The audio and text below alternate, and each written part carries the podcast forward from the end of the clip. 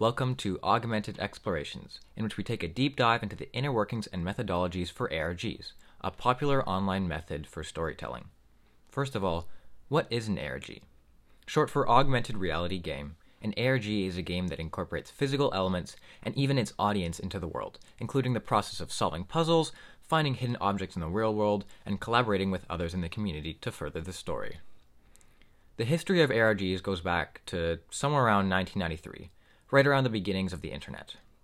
The earliest popular ARG was The Beast in 2001, which was a marketing ploy for the movie AI Artificial Intelligence, directed by Steven Spielberg.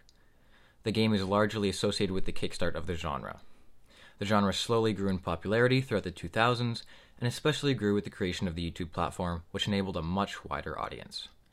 Some well known and somewhat recent ARGs, of which you may or may not be familiar, include Ash's Vlog and Local 58, hosted primarily on the popular video site YouTube. What we aim to accomplish in this podcast is to take a close look at all the things that make ARGs so interactive and compelling.